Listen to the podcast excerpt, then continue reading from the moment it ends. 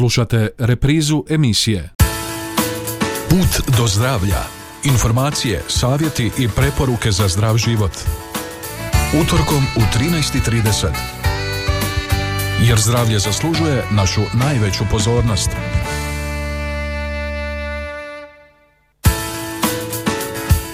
Dobar vam dan i dobrodošli na Put do zdravlja. Kretat ćemo se i danas u hodanim stazama na kojima nas čekaju nove teme i aktualnosti iz područja zdravlja.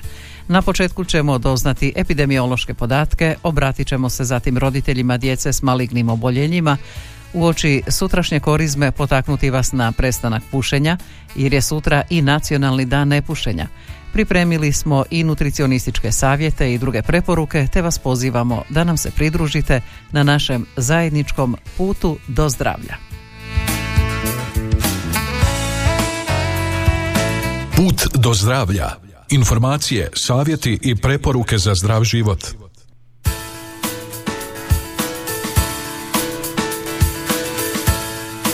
Kao i obično na početku govorimo, odnosno prenosimo vam epidemiološke podatke, one aktualne, one najnovije, a danas kao i proteklih dana oni ohrabruju. Naime, u posljednja dvadeset četiri sata zabilježena su dvjesto sedamdeset četiri novozaražena virusom SARS-CoV dva, te aktivnih slučajeva u Hrvatskoj sada ukupno tisuću devetsto pedeset devet.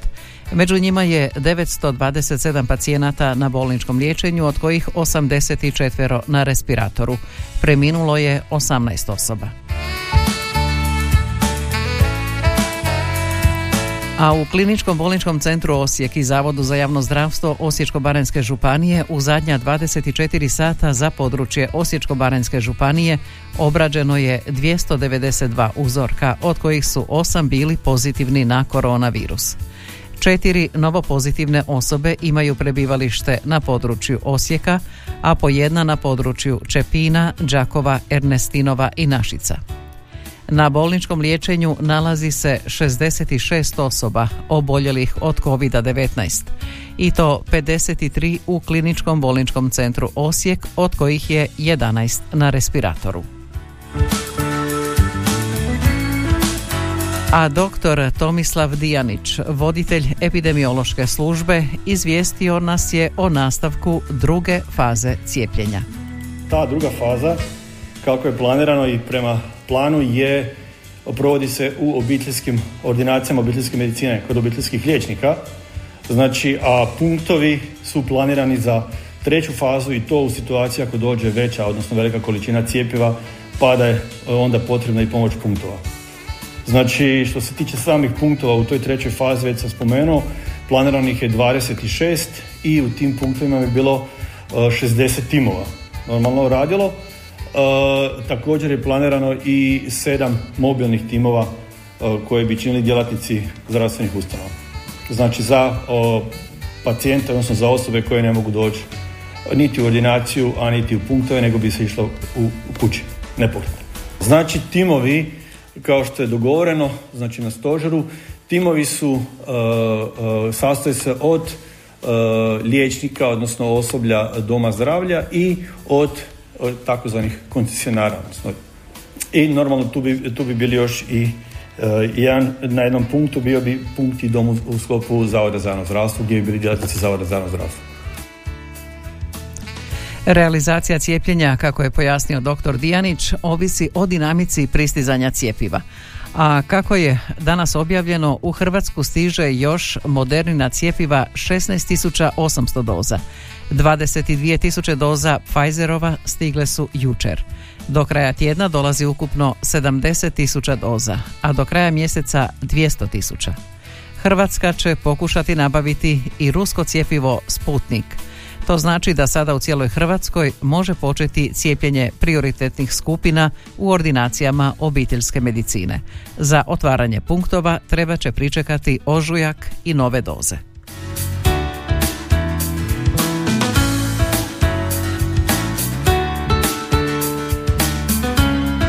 Put do zdravlja.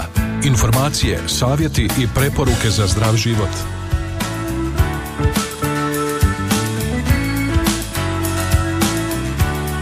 A nakon ovih najsvježijih podataka o o kretanju pandemije koronavirusa nastavljamo s najavljenim temama. Jedna od najtežih situacija u životu roditelja je saznanje kako dijete boluje od maligne bolesti. Tada roditelji sami moraju pronaći snagu za suočiti se s novonastalim stanjem. Potpora šire obitelji i prijatelja sasvim sigurno je dobrodošla, ali treba poštovati i želju roditelja ako žele da se sa svime nose sami unutar svoja četiri zida, barem neko vrijeme. Kako bi trebalo razgovarati s oboljelim djetetom, s braćom i sestrama oboljelog djeteta, kako odgovoriti na pitanja oboljelog djeteta koja će se samo gomilati? Neki od savjeta na navedeno slijede u nastavku. Dakle, ovo su pitanja koja roditelji oboljelog djeteta mogu imati.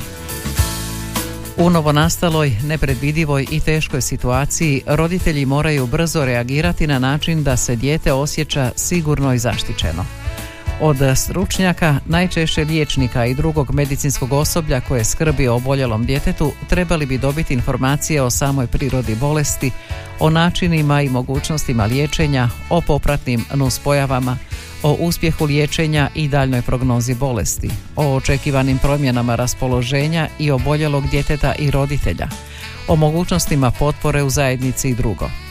Kako ipak roditelj najbolje poznaje svoje dijete, roditelji bi sami trebali pronaći način ponašanja s oboljelim djetetom.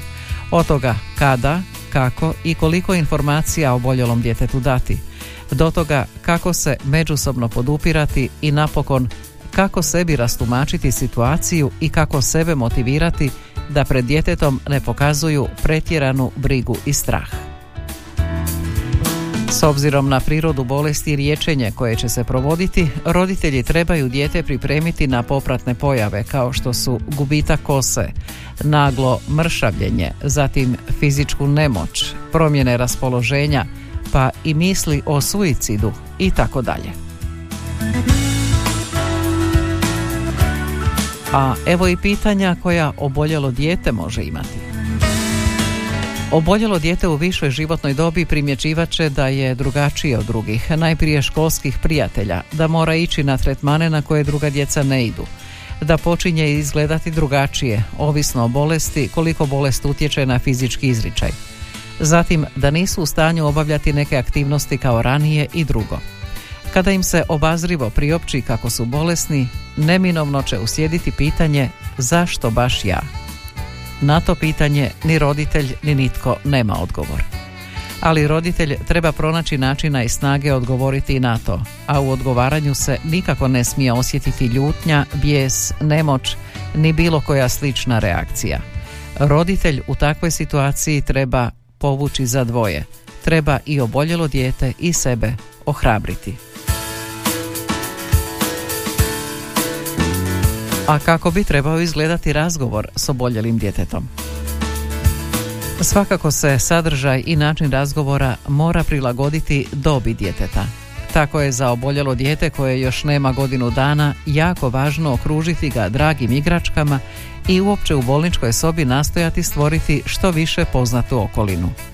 Za dijete do dvije godine starosti važno je poštovati ritam budnosti i spavanja i hranjenja, najviše što medicinski tretmani to dopuštaju. Djecu iznad dvije godine starosti treba pripremiti na činjenicu kako će trebati uzimati lijekove na usta ili u vidu injekcija i infuzija, koji će im pomoći da se opet igraju s prijateljima i da ozdrave. Dijete tinejdžerske dobi ne bi trebalo sputavati u proživljavanju ludih godina koliko je to s obzirom na dijagnozu dozvoljeno. Važno je njegovati i podupirati njihovu želju da budu kao i drugi, da se ne osjećaju posebno u negativnom smislu. Važno je i za roditelja i za oboljelo dijete koliko god je to moguće ne remetiti svakodnevnu rutinu, odlazak na posao, povratak s posla, odlazak u školu, povratak iz škole, aktivnosti koje se inače odvijaju u slobodno vrijeme i roditelja i oboljelog djeteta. Jedino neprimjetno nastojati što više vremena provoditi s oboljelim djetetom. Na primjer, umjesto da svatko čita svoje novine u drugoj prostoriji, čitajte ih skupa, u istoj, komentirajte. Pozitivno bi bilo čim ranije kontaktirati i uključiti se u grupe potpore gdje su i roditelji koji su sve ovo već prošli, od kojih su neki svoju djecu izgubili na tom putu i gdje se puno može saznati i naučiti o praktičnim i svakodnevnim situacijama koje jedino roditelji koji su već suočeni sa sličnom situacijom najbolje razumiju.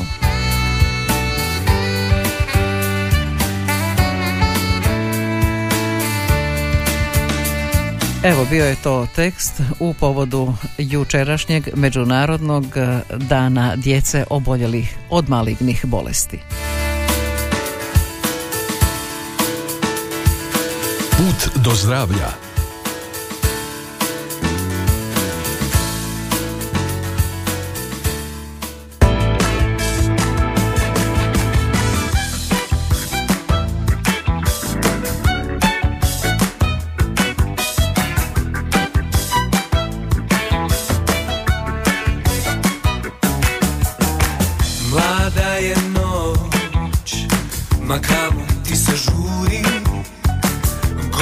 Će proć, jer vrijeme brzo juri, divne, al dosadne, uvijek isto traže me, a ja čuvam to samo za tebe. Ostanimo tu do jutra i možemo sve, a onda mami laži sutra da si bila kod nas.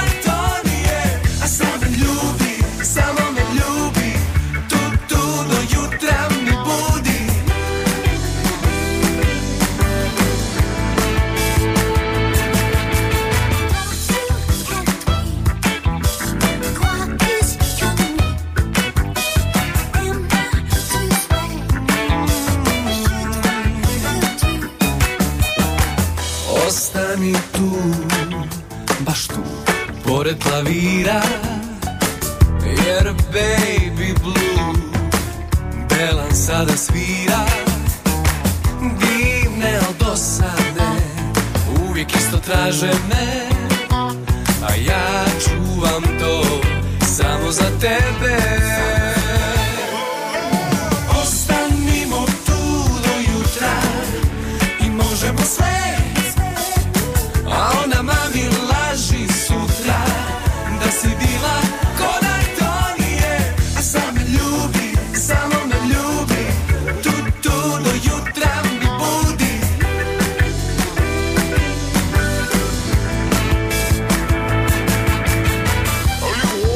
Alle Rosen haben du, weil ich auf auf Augen müssen, einfach quest du die Fanny.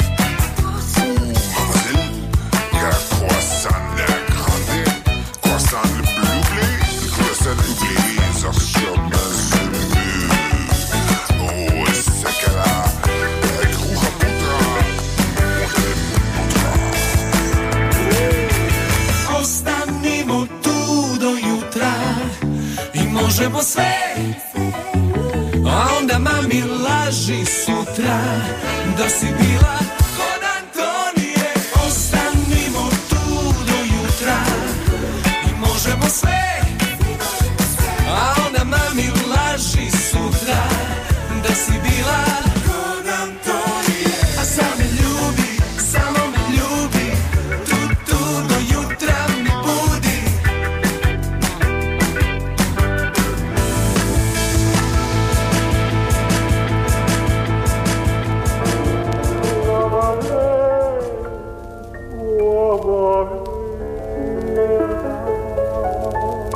Aktualno.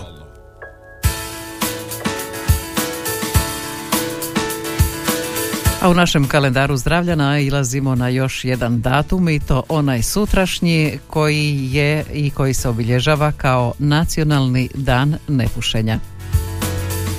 Naime, uz Nacionalni dan svake godine se obilježava i Svjetski dan nepušenja trideset prvog svibnja, a mi se zadržavamo na ovome sutrašnjem, dakle u srijedu sedamnaestog veljače, Nacionalni je dan nepušenja. Obilježavanje nacionalnog, odnosno Hrvatskog dana nepušenja ima nekoliko ciljeva. Prije svega, želja je senzibilizirati javnost o važnosti nepušenja i educirati je o štetnim posljedicama koje ova aktivnost izaziva. Ovaj dan je svakako i prilika da pušači razmisle o svojoj ovisnosti o cigaretama, o tome koliko pušenjem štete svom zdravlju, zdravlju svojih ukućana, te da preuzmu odgovornost za sebe i svoje najbliže. Cilj je i potaknuti pušače na prestanak pušenja, na način da ne zapale cigaretu ta dvadeset četiri sata, te tako uvide kako to zaista mogu, u nadi da će se tada odlučiti i na daljnju apstinenciju. Ovisnost o pušenju je važno ne podcjenjivati jer izaziva tešku ovisnost. Sindrom ovisnosti definiramo kao skup fizioloških, bihevioralnih i kognitivnih fenomena u kojih uporaba neke psihoaktivne tvari ili skupine tvari za osobu dobiva veću važnost nego drugi obrasci ponašanja koji su prije imali veću vrijednost. Dijelimo ga na fizičku ovisnost koja se očituje sindromom ustezanja, od kod kojeg se nakon prestanka uzimanja tvari zbivaju neugodne tjelesne promjene, te psihičku ovisnost koja obuhvaća osjećaj zadovoljstva i želju za ponavljanjem učinka tvari ili izbjegavanjem nezadovoljstva izazvanog njenim neuzimanjem. Uz klasične duhanske proizvode, cigarete, duhan za samostalno motanje, duhan za lule, duhan za vodene lule, cigare, cigarilosi, duhan za žvakanje ili, ili oralnu upotrebu, posljednjih godina su na tržištu dostupni brojni novi duhanski proizvodi, poput električnih cigareta, grijača cigareta i brojnih drugih. Važno je znati kako su svi duhanski proizvodi štetni za zdravlje, te Svjetska zdravstvena organizacija ističe svoj čvrsti stav kako je nužno spriječiti uporabu svih, posebice novih duhanskih proizvoda, kako bi zaštitili ljude od izlaganja emisijama koje nastaju prilikom sagorijevanja novih duhanskih proizvoda.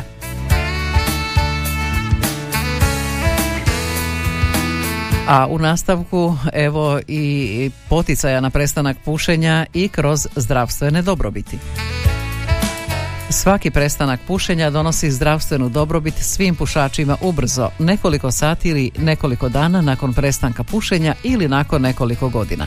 Pa tako unutar dvadeset minuta opada broj otkucaja srca i krvni tlak. Nakon dvanaest sati razina ugljičnog monoksida u krvi pada na normalu. Kroz dva do dvanaest tjedana cirkulacija je poboljšana, a plućna funkcija povećana. jedan do devet mjeseci smanjuje se kašalj i kratkoća disanja. Zatim, nakon jedne godine, rizik nastanka koronarne srčane bolesti smanjen je napola u odnosu na pušača.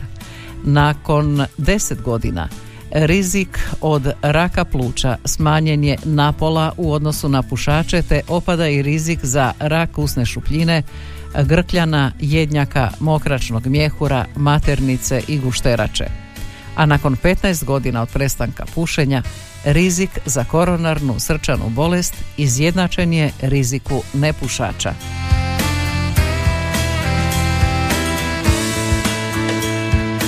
Osobe bilo koje dobi koje već imaju zdravstvenih problema vezanih za pušenje još uvijek mogu imati značajnu korist prestankom pušenja. Pa tako prestanak pušenja u dobi od trideset godina životni vijek produžuje za skoro deset godina. U dobi od četrdeset godina životni vijek se produžuje za devet godina. U dobi od pedeset godina životni vijek se produžuje za šest godina. A u dobi od šezdeset godina životni vijek se produžuje za tri godine. Vjerojatnost pojave ponovljenog srčanog infarkta kod osobe koja prestane pušiti nakon doživljenog infarkta smanjuje se za pedeset posto. I evo na kraju još samo pojasnimo zašto se sutra e, obilježava nacionalni ili hrvatski dan nepušenja, zato što je to prvi dan korizme i zato što se mnogi odlučuju uskratiti si nekakva dosadašnja zadovoljstva. Pa evo, u Hrvatskoj je tako proglašen nacionalni, odnosno hrvatski dan nepušenja sutra sedamnaestog veljače. Ako vas ovo makar potakne na razmišljanje ili čak donošenje odluke o prestanku pušenja, bit ćemo zaista zadovoljni.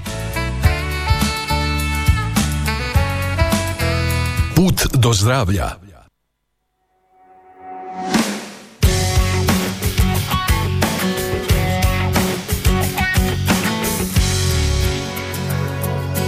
Navikli smo dugo, mi jedno na drugo, teško nalazimo izazove nove. U našim poljupcima samo navike još ima, svi su nam isplanirani dani. Postali smo stranca dva, svako na svojoj strani jastuka bez snova. Ni parfem tvoj ne poznajem, na kog mirišeš to ne znam, samo nije na mene. Priznaj mi, pola omaču, oprosti ta ostalo, na duši ti ćeš nosit ko podsjetnik, da ne kuneš sve u život, da ova ljubav može trajati, cijeli život trajati. Navikli smo dugo, nijedno na drugo, teško nalazimo izazove nove. U našim poljupcima samo navike još ima, svi su nam isplanirani dani. Parfem taj ne poznajem, a i tebe dušo više ne prepoznajem. Priznaj mi, pola omaču, oprosti ta ostalo, na duši ti ćeš nosit ko podsjetnik, da ne kuneš se u život, da ova ljubav može trajati. Priznaj mi, pola omaču, oprosti ta ostalo, ćeš nosit ko podsjetnik, da ne kuneš se u život, da ova ljubav može trajati, cijeli život trajati.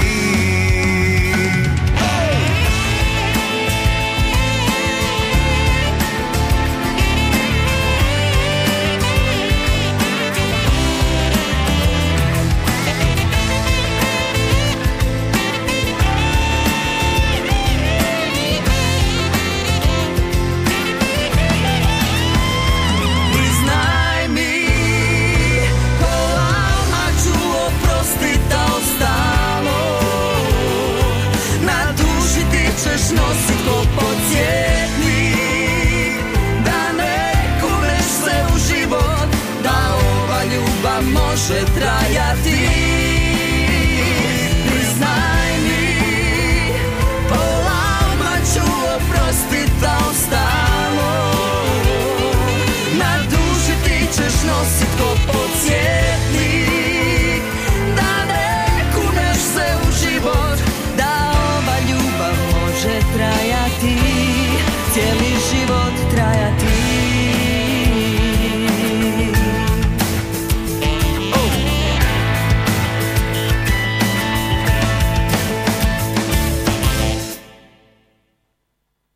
Jeste li znali?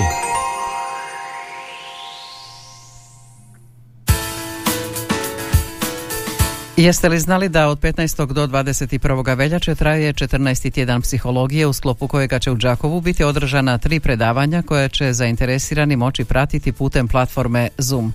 Prvo predavanje na programu je danas u osamnaest sati, kada će o temi svemoć ili nemoć komunikacije govoriti profesorica Lidija Arambašić sa Zagrebačkog filozofskog fakulteta. U četvrtak, osamnaestog veljače, profesorica Marina Hajduković govorit će o učinku korona epidemije na mentalno zdravlje odraslih.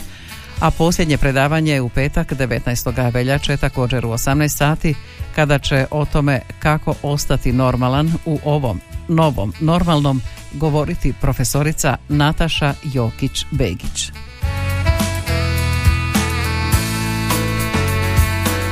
Nutricionistički kutak. I na kraju emisije u današnji nutricionistički kutak smjestili smo hranu za zdravo srce. Znanstveno je naime dokazano da promjena stila života poput prestanka pušenja, povećanja tjelesne aktivnosti i promjena prehrambenih navika smanjuje rizik od kardiovaskularnih bolesti. Želite li zdravo srce, pokušajte usvojiti nekoliko prehrambenih navika i savjeta koje ćemo vam prenijeti. Pa se tako pridržavajmo pravila o umjerenosti, raznolikosti i uravnoteženosti. Jer bit pravilne prehrane nije zabraniti nepoželjnu hranu. Budite umjereni u njenoj konzumaciji. Jednolična, monotona prehrana najčešći je problem modernog, užurbanog načina života. Obogatite jelovnik različitim namirnicama. Što više vrsta namirnica i što više boja na tanjuru, to bolje. Pripazite na količinu hrane. Energija koja je unesena treba se potrošiti. Ako ponekad i pretjerate u unosu energije, povećajte svoju tjelesnu aktivnost. Šetnja, trčanje, plivanje, rolanje, plesanje, vožnja bicikla, sve će to pomoći u očuvanju vašega zdravlja. Zatim, jedite sezonske namirnice, kupujte namirnice od lokalnih uzgajivača ili još bolje, ako je ikako moguće, uzgojite ih u vlastitom vrtu. Osim toga, solite hranu umjereno. U umjerenim količinama sol je neophodna za ljudsko zdravlje, ali u većim količinama predstavlja opasnost za čovjekovo zdravlje i vodeći je rizični čimbenik hipertenzije. Budite umjereni u soljenju jela i konzumiranju hrane koja sadrži veće količine soli.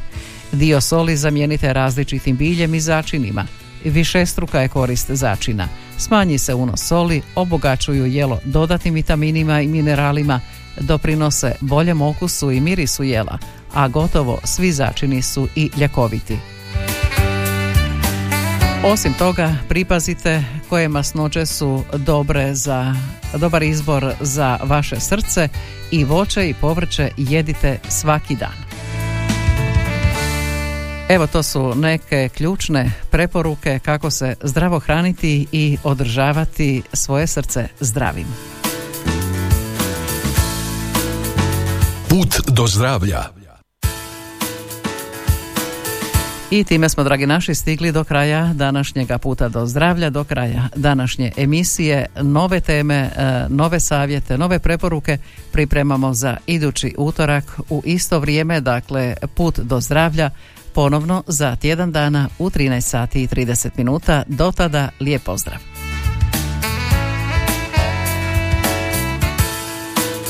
Slušali ste emisiju Put do zdravlja. Informacije, savjeti i preporuke za zdrav život. Jer zdravlje zaslužuje našu najveću pozornost.